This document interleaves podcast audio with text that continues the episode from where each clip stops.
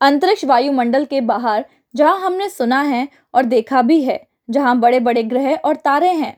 क्या आपने कभी सोचा है कि अंतरिक्ष में शराब जैसे पदार्थ के बारे में? बिल्कुल नहीं, हम सोच भी नहीं सकते। पर हाँ लंदन में अंतरिक्ष से होकर आई है शराब और इस शराब की बोतल की नीलामी भी हो रही है, जिसके दाम सातवें आसमान पर हैं। क्रिस्टी लंदन का सबसे प्रसिद्ध नीलामी घर में मंगलवार को कहा है कि वह फ्रेंच वाइन की एक बोतल की नीलामी कर रहा है, जो एक साल से ज़्यादा अंतरिक्ष के अंतर्राष्ट्रीय अंतरिक्ष स्टेशन पर रखी गई थी।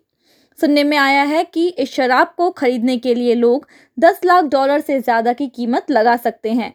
फ्रांस के शराब विशेषज्ञ का दावा है कि सवा साल बाद पृथ्वी पर लौटी इस शराब के स्वाद में कुछ बदलाव आया है। ब्रह्मांड में खोज के दौरान 2019 नवंबर में शराब की 12 बोतल आईएसएस अंतर्राष्ट्रीय अंतरिक्ष स्टेशन में भेजी थी, जिनमें से एक द पेट्रस 2000 भी है।